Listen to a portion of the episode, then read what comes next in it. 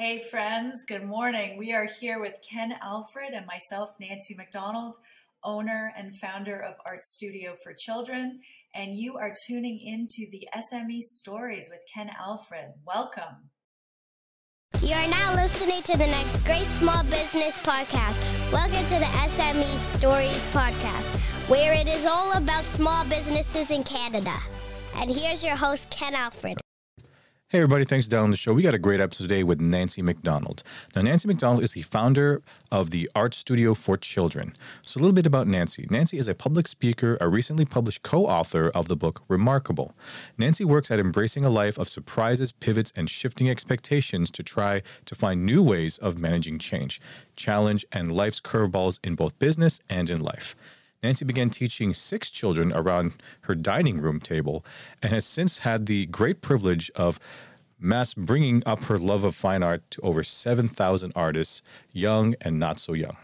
So we're going to be interesting to see here. I know we our first episode ever was with uh, Sherry Prescott all the way back in episode one, where we talked about an art studio. But now this is going to be a little bit of a different kind of take. So I'm looking forward to hearing Nancy's stories and all her tips that she's going to help uh, for the aspiring art studio owners. So sit back and absorb. All right, guys, we have Nancy MacDonald from the Art Studio for Children. Nancy, how are you doing? Oh, I'm doing so well, Ken. Thank you so much for having me on today. Absolutely glad to have you and Happy New Year for those. This is our second episode. We're actually recording in January 2023. So, Nancy, how was your holidays? Fabulous. We got a big dump of snow here and well then it rained, but it was it was wonderful. It's hard to take time off when you're self-employed, when you're an entrepreneur, but I tried my best. Well, yeah, and you know what? The funny thing too is that we got the white Christmas because I mean I'm a little, I think I'm a little bit traditional that I like having the, you know, the white Christmas. So I said in a perfect world, it would have maybe a, a big snowfall maybe on the 23rd, and then melt all of it by Boxing Day, and then we're good, right? So, you know, I, as long as I get to use my snowblower at least a couple times a year, which I did, that's good. Because yeah, like I, I agree, we had like snow on like Christmas Eve and then I think Christmas Day ish, it started to warm up. So it slowly started to melt. By Boxing Day, it was almost 90% melted.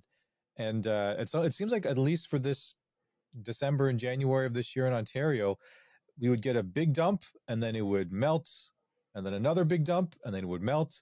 So we never get that consistent, uh, you know, amount of snow. Exactly. So you got what you wanted. But I got I wanted. I got what I wanted. The snowblower was used, so that's always a good thing. So, all right. So let's get back to this, Nancy. So, art studio for children. What's your story?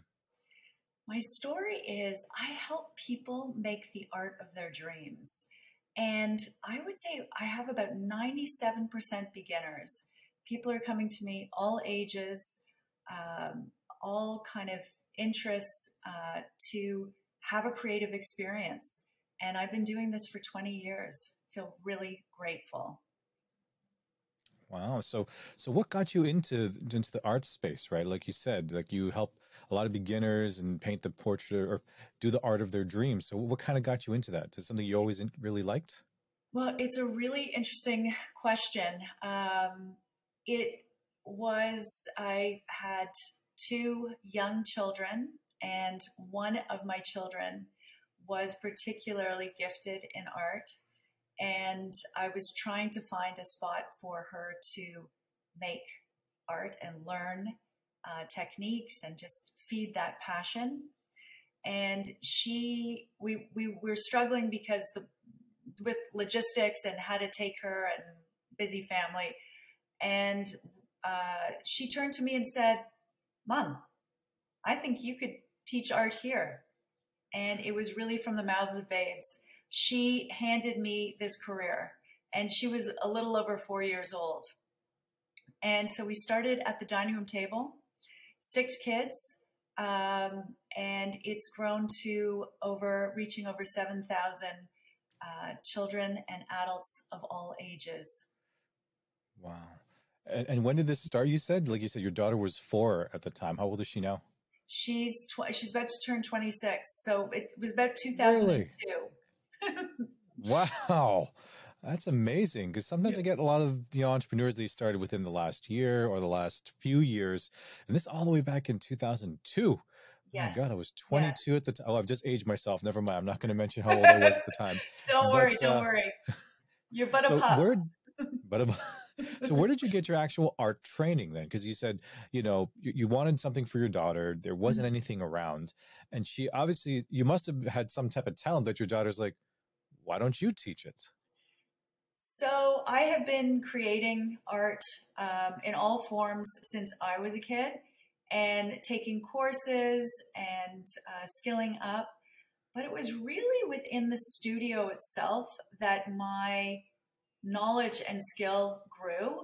I had all the right stuff in terms of love of children because it, primarily it was for children at the time. I uh, had a curious and open mind, beginners and growth mindset, really. And I really became very self taught. Really? Okay. So then you were self-taught you just enjoyed creating everything right so is that so the service that you're providing for like you said beginners and children adults of all kind so it's not just relegated to just let's say painting on a canvas like you're doing like you're running the whole different gamut so are you able to expand on the other t- the types of art that you would be working with with clients so the art is typically in its tangible form uh, acrylic typically acrylic on canvas however there's a whole backstory to each project we do. For example, we will choose a theme, tools for living your best life. And honestly, Ken, half the time it is as an answer to something I'm seeking in myself. So, Tools for Living Your Best Life came out of sort of post pandemic, coming out of the pandemic. What are the things we learned while we were living in a restricted way, in a very different way. What are the things we relied on in ourselves? What are the things we tapped into? What helped us? What uh, solved our, our, you know, difficulty? Um, obviously, the word pivot comes out loud and clear for all of us. But what were those things that really came to our rescue? I mean, we're talking about everything from sense of humor to natural curiosity to community to um, self care uh, to being out in nature. So I took those tools, the my list of tools, and I tapped into the people who come to me and I asked them, what what helped you as a way to work through my own, you know, skill up really in this life. And then I created art projects that uh, underline those tools. So, for example, we had a self portrait. Uh, it was a, a 2D self portrait of um, a person reading. And there was an actual uh, book. You'd have to see it. I'd have to show it to you. I'll show it to you. I'll show it to you later. So if you if you check out my Instagram, there's lots of of, of these examples. But uh, so curiosity that was the that was the theme of that particular project. Staying curious, even when we're in a situation when there's a lot of things we can't do that we want to do. Well, what about books? What about reading? What about learning? What about online? Um, you know, mastering something, cooking, uh, learning about something in the sciences, in the fine arts. Uh, so it's really, yes, these are paintings. We do some sculpture and mixed media, but generally speaking, it's acrylic on canvas. But they have um, a, a message. There's something more there. It's more than just about the art. There's a there's a message to ourselves about digging deeper, going from good to great, uh, tapping into our curiosity, our, our growth mindset, um, being a a good person, being a good neighbor, um, leaving things better than you found them. So all of these things, these are my messages to the world, to the next generation, to my generation, anybody who's with me working on art. How can we make the world a better place from our corner? Oh, that's a very nice thing to say. Because, you know, I think from some people thinking, when they think of art studio, they might think of, oh, it's one of those things where they're just going to show you how to paint, you know, a bowl of fruit, right? Or I know there's some studios that says, you know what? Here's the painting we're all going to do, and you're all just going to teach you how to do it. And you know, there's not really a lot of meaning behind it. It's more like, okay, do you have the colors? Kind of follow this technique and then you know at the end you pose for a picture with it. Or those paint nights where people come to your home or your office or something and there's a bunch of you and they're doing that. So but what you're doing is you're trying to find more of the meaning behind it. It's not just the the the, uh, the art piece itself. There's actually more to it and it's like all inspiring and, and whatnot. And it's funny because you mentioned because i remember during the first part of the pandemic was you know i always because it's, it's the year 2020 i call it the year of the bbgg that's the baking biking gardening and golf right that's the way that's the year i saw it because that's what like you said you talked about learning a language studying art or bake baking was one of the things i started doing i started cooking a lot more uh, you know, because I was stuck at home. You know, I, I, I, usually work in an office, but now I had my home office, which is what I have now. Uh, my wife, Mrs. K, works in a hospital, and she has to be in the hospital every single day. So she really liked the fact that she would come home and there'd be hot food for her when she arrives. A you great know, well smell in the house, something a you know to feed the, the senses. Yeah, but what, and I'll make this last point. Um, a lot of hiking too, which is great. So being out in nature. But the funny thing, I'll say this last thing before we continue, is that you know what store I was very surprised at that got huge lineups going into it when you could kind of only limit the number of people coming in. Golf stores. I was totally. I've never been floored before because I just got back into golf in 2020. I hadn't played in like 20 plus years. And my buddy said, Hey, Ken, let's just go golfing because it's an outdoor sport. They didn't ban it at the time. Although it was weird though, because you have to share a cart with your playing partner and they got this plastic see through thing that separates the two of you where you can just, that just looks really weird. But um, yeah, but anyways, back back to you there, Nancy. There. So so how big of a how many staff do you have working on your site? Because I see you have like you know your your Toronto location, and then you have like a farm location, which I was very surprised to see as well. So can you elaborate on that? Yeah. So I the business has changed um, over the last twenty years, uh, but it has been um, mainly me. I have brought people in to help with large uh, projects, whether they're corporate team builds or offsites in in schools. So I did a three day um, offsite last spring with the graduating class of a local uh, private school, and we created uh, large canvases for all 60 students. Uh, we worked really? through that particular project. We did one of my beloved projects called the Words to Live by Project which is all about the power of words and the message we put out there to ourselves um, and the way that that has great influence in uh, how our lives go and what we go after and how the universe responds. So, really, Ken, honestly, I have kept the business really my baby. So, yeah. I work I work in um, so post pandemic.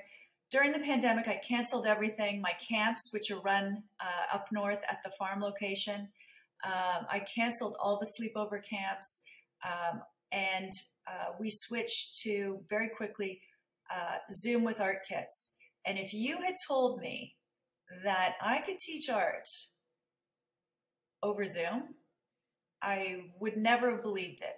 I know you've had similar experiences in your life if you told me that. But fortunately, we all chose to do our best. And my business really thrived. And I found during that time, and I found that um, it was a time of growth in that I could reach people who were very far away, uh, right across Canada, throughout North America. And in some cases, I worked with people um, overseas um, to be able to bring them what I love. Um, so it's so so it's interesting. Yes, when I when I run the camps, I do have a small staff, uh, but it is uh, very um, it's it's very much my my project. I'm very hands on. Okay, so it's more like the seasonal or the contractors you'll hire you'll hire for to help to assist you with the camps because you are only just one person, and like you said, if there's a lot of people in the camp, they're going to want your attention, and if otherwise you wait, you deal with every single one of your students, man, that camp can almost be like a week long camp or something like that because just to finish one art piece, right? Because I noticed too when I used to teach, um, and sorry, back to me here for a second, but when I used to teach kickboxing back in the day, I would have a mixture of students. I used to teach at Seneca College at a few different campuses, and I'll have you know a lot of beginner students, and then I'll have a lot of intermediate students, and you can tell that the intermediate students wanted my attention because they really wanted me to teach them more intermediate to advanced techniques but beginners require so much more time because you know they've never done this before and there's that whole you know trying to under teach them the techniques properly and how you kind of run things. So no that's great great to hear. So it's just you right now and you said you have some contractors that you look that you'd use for these camps then. So do you have any plans on growing this even more? Like are you actually looking to get you know actual employees or are you want to keep a very nice lean model right now for the next few years? I have some ideas um, in the works in terms of teaching um, art, other other art schools, some of these lesson plans that I have, some of these projects that I've developed that have that moral courage or you know hidden meaning um, to to to uh, actually have a, a webinar where I would be able to share with them some of the things I'm super proud of. Nice. So that's, I think, in terms of scalability, that is definitely an option. Um, but it's this this model is working really well for me. I'm still experiencing great growth. Uh, last year was the best year I've ever had in business. So, um, and I this this year is really gearing up to be even stronger. So I think giving away some of, you know, continuing to hire people um, to do the things that are not within my zone of genius, definitely need to focus on that more and more. And I'm growing that, the giving away of tasks. Um, you know, a lot of the administrative um, aspects are becoming more um, automated. So a lot of those uh, changes have been very positive so that I can be here with my students um, doing what I do best. Yeah, no, I can totally relate to that, uh, Nancy. It's like things are getting really busy. Like even for me, it's that you're just having a hard time trying to keep up with everything, right? So there's recording the podcast that I do, even though I have an editor that uh, does the editing for me, which is great.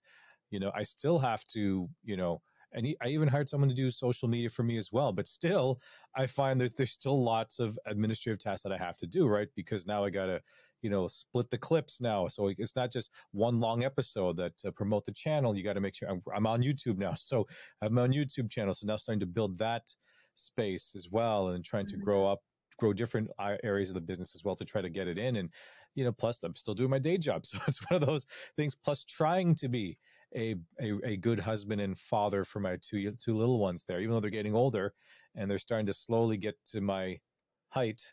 You know, I have to tell them. I have to tell them to stop growing, right? Just just so I can uh, remember them. Plus our two cats, but that's another thing altogether. So, so you so you talked about you're a one person show right now and, and, delegating a lot of tasks. So what are the types of like expenses? So now we're, we're kind of going back and forth between, you know, we're going to hit our tips from the pro segment a little bit later on, but you know, what are the expenses that are surprising for let's say a new person that would like to start their own studio? Well, as we've all experienced, uh, the um, materials costs have gone up. In, in I mean, everything has gone up. I'm going to say just rough number, thirty percent uh, in oh, wow. in all segments of industry, and so all of my material costs have gone up. My uh, liability insurance has gone up uh, it's actually doubled. So that really? is as a result of um, uh, well many factors, but anyway, those those kinds of changes are quite disruptive.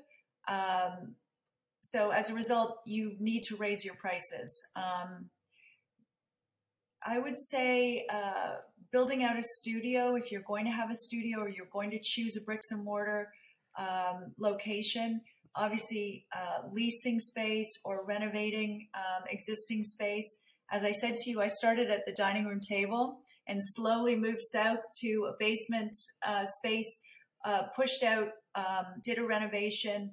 And three and a half years ago, uh, my partner and I moved to a new home and we have a new home studio here, which is absolutely beautiful and very uh, easy and delightful to work in.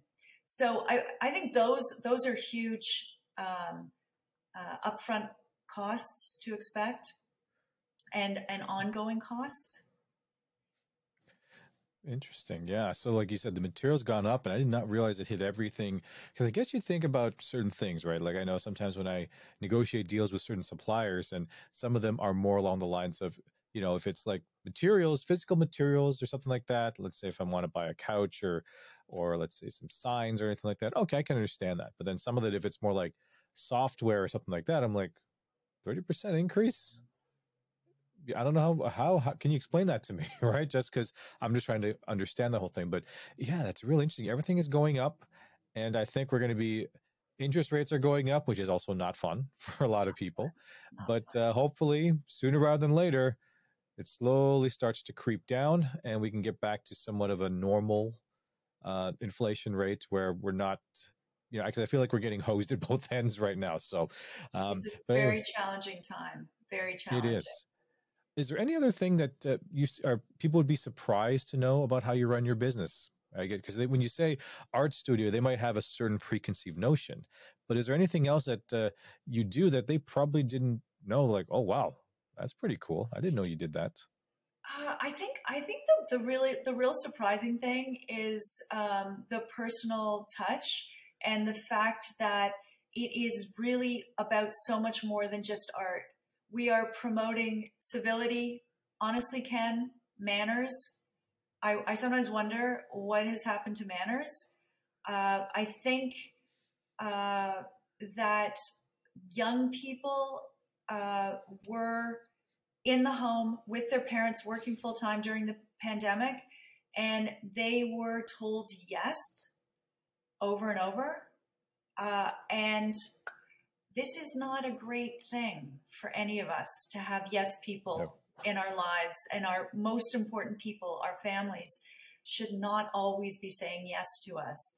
So there's there's an element of honestly um, a little bit of putting that civility and manners back into the lives of the students that I work with.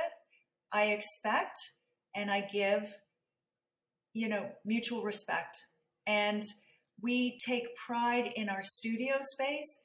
They all help, you know, set themselves up when they come in. They understand I'm not serving them.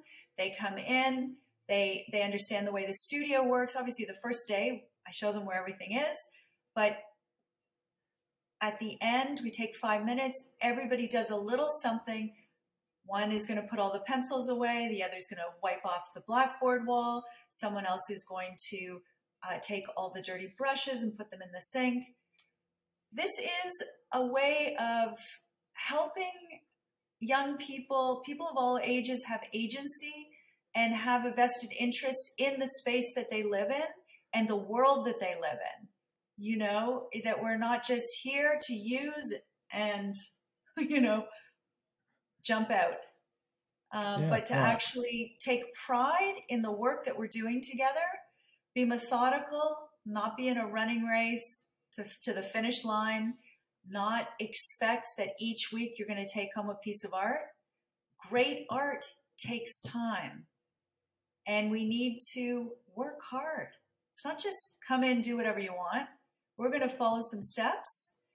Uh, if you need to take a break, you take a break come back fresh, you dig deep, you work hard like kickboxing Ken.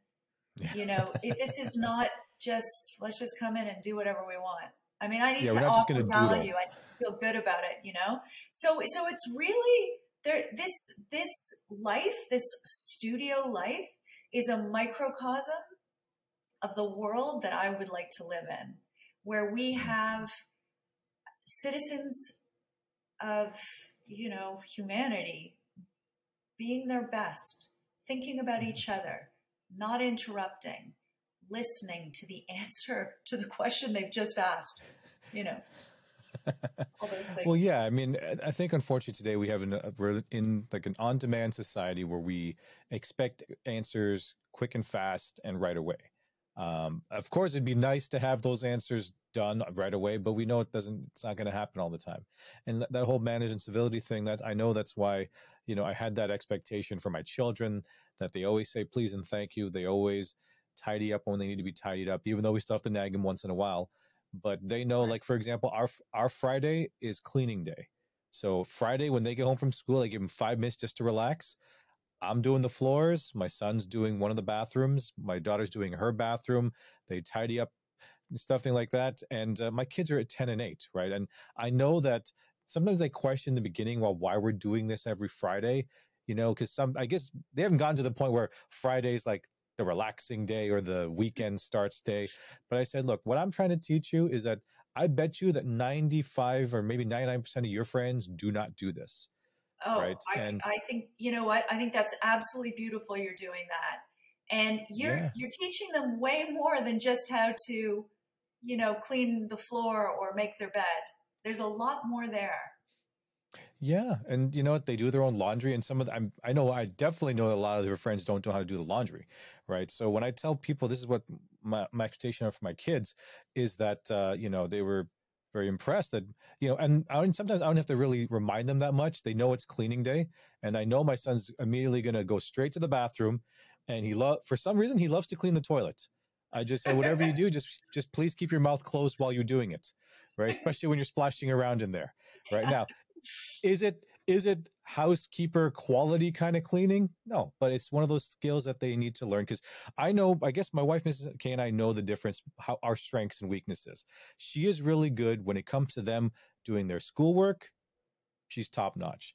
So I know I have to bring a different set of skills mm-hmm. teachings to them and that's other things i always said that i know i don't want to sound very morbid that god forbid something happens to me that if I, I did not teach my kids how to do certain things you know, I want them to be okay, right? So aside from that, there. So anyway, back to you here, which is great. Here we're talking about we're going on this nice, nice philosophical discussions here, Nancy. I did not plan on this of, of going to this deep, but that's okay, right? So let's talk about the actual eh, the art industry that you're seeing right now. So where do you see like yourself and other studios i'm sure you've known other different types of studios and different ways of art right now where do you see it going and like what's your opinion of it that's a really excellent question. So, obviously, we've come out of a very uh, challenging time.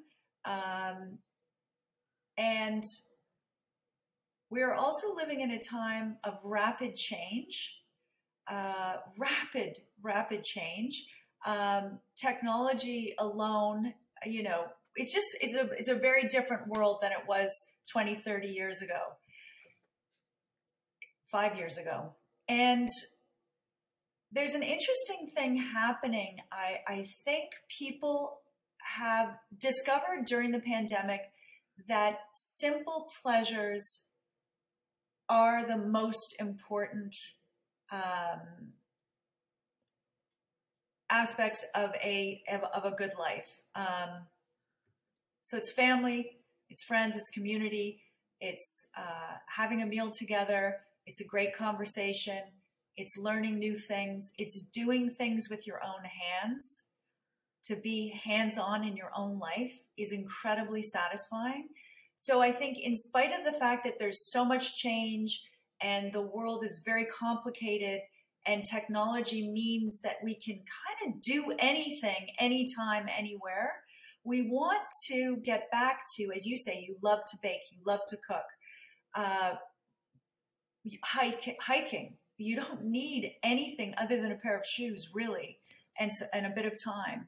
Um, you know, and a GPS in case you really want to really get out there.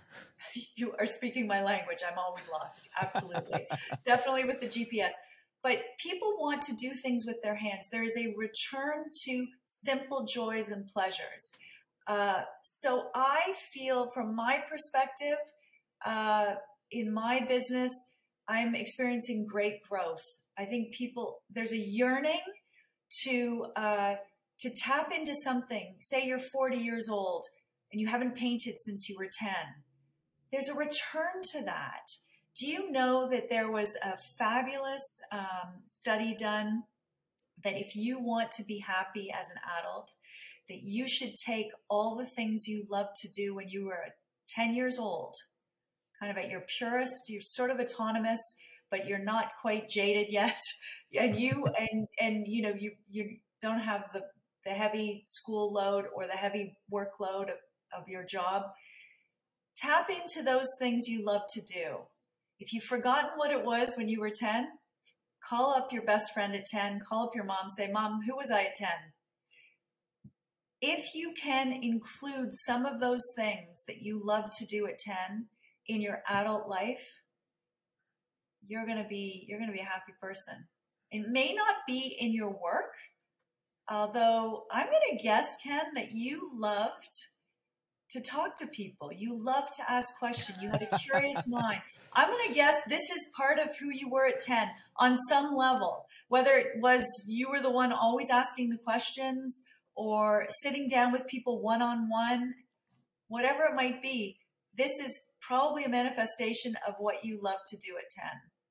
So I don't know if the listeners and viewers can see this, but she has a crystal ball in front of her right now. So she's able to predict what I was at 10 because she's absolutely right, right? Because, and this is not something that I queued up and expected her to say, but this just so happens to be that's who I was. I was a very nice guy, very enjoyed talking to people. Like, you know, there are moments where, you know, you're shy, you don't want to say anything. Like, don't get me wrong. When I was a kid, I did not want to be called on you know, when the teachers are trying to pick out who's going to read a certain section or who's going to answer a question, I would always try to hide behind someone who's bigger than me just to just to see if they see don't see me. But uh, I think once it was that one to one experience where I would talk to people, I did enjoy that. I'd actually said, you know, Nancy, what I wanted to be when I was younger, I wanted to be a psychologist, not a psychiatrist, because I had this ability back then when I was like, I used to love watching the show Frasier. I don't know if you ever watched that show, but I enjoyed the show and I was like, wow, they get paid a lot of money to be a psychiatrist. So I said, I'll think I'll maybe I'll be a psychiatrist. And then my mom was like, You want to be a psychiatrist? I said, Yeah. You don't have to go to medical school for that, right? So I'm like, You do? Because it just looked like, oh, you're just talking to people, trying to help them out. I said, Yeah, you gotta do like 10 years of medical school. I'm like, maybe a psychologist then. Where I do how, how about how's a psychologist? How, what to do for that? Four year degree maybe that would be a direction I would have went into. Now I didn't go into any of those things, but it is interesting to see how how that kind of it comes back in a way thing. And I'll say this really quickly before is that this podcast was never planned. I did not plan on doing podcasts. It all started back in January 2022. And it just so happened because when I was hearing all these stories of small business closing down, I'm like, that's that's not good. Right. Because they were following all the rules. They said, do this, that, and the other, and they were still getting shut down. Mm-hmm. So I thought, well, we I want to hear from people who are kind of going through this and hear their story, but I didn't want to have like a top down approach. I didn't need to, you know, look at me wrong. If, if Justin Trudeau wants to come on the show, of course I'll have him. But if for the most part, I wanted to hear from people from the ground up and see how they can do it. And those who are succeeding like yourself, you know, how are they doing it and how can they inspire other people? So yeah, that, that's great to hear. So, all right, now, now I always ask this question to a lot of my guests though. So, so Nancy, what has been your biggest failure, but also your biggest success running your studio? Okay, I was going to say in life or, or work and life. no, I I think uh, well, first of all, I'm a firm believer. As painful as mistakes are, they are fodder for growth. I mean, mistakes are beautiful, and actually, the studio itself is a place for mistakes. We learn from them. We uh, turn them into uh, benefits. You know, we turn them into positive aspects of our canvases and of our artwork. But I would say one mistake I made was I didn't early on. I didn't take good care to build my database. Um, that was a mistake. So if you go back 20 years, I was a young mom with young kids. I was around my customer all the time. So I didn't have to work very hard to have a full studio. I just basically ran around saying yes to all the opportunities. I'd ask, can I, can I bring a program to my children's school? If somebody said to me, would you do an art party? I would say yes if somebody said to me, Would you run a summer camp? I said yes. I was kind of crazy, but I did it for 16 years. But anyway, I, I did a good job of saying yes and and responding to demand and to, to things that I could do and give to people that they wanted, but I didn't take care of my customer base. I was so used to and so spoiled by word of mouth, or sometimes I called it word of mom, just women talking about what I did. I call it good gossip that I never took time to build up a database. And so as I started to age and my children started to age, I wasn't hanging out in the playground anymore. I wasn't in that milieu and I lost, uh, you know, there was a built in obsolescence really. The children were growing up and all three kids of a family had worked with me. So that was, that was an error. However, I was able to take that hard lesson and turn it around and build my database back up. And um, so I, it, it, fortunately, I was able to revive things. Things were at a low point, I would say 2013, uh, but I was able to get back on my feet again, fortunately. Yeah, sorry, sorry, to cut you off there. So, when you mean build up your database, you mean like your like your customer list, your customer contact information, so you can continuously, you know, not continuously all the time, but just touch on, like you know, reach out to them every so often, just to see if there's that repeat type of uh, business that you're talking about, right? So, okay, good. Just want to make sure the listeners knew I'm building a database. I'm like, through Excel, or do I use some type of fancy software? But uh, no, you're talking literally about keeping your client contacts information, right? So whether it's an email message of mm-hmm. any kind, which is good to know. Okay, so and and you said that you, your biggest success was being able to recover from that 2013 a bit slump. Is that was that what I understand? I think it's going to be hard for me to come up with the biggest. I think the pivot during the pandemic was a huge win. I'm I'm really proud of that one, and I'm really grateful to my existing clients who jumped on board and thought of me during that time and utilized my me as a resource to keep their children engaged and keep their children's mental health, you know, strong or at least help, you know, because a lot of a lot of people suffered uh, during that time, and the ability to create is a salve to our souls and really helps us. So I would say I would say the pivot during during uh, the pandemic. I would say uh, 2013 um, really digging deep and making sure the customer experience was as positive as it could possibly be. And then you know having those people share what i did like really starting all over again in some ways. Oh wow. Pretty cool. Thank you for listening to the sme stories podcast which is owned by northway capital group. Please follow us on instagram and facebook at northway capital group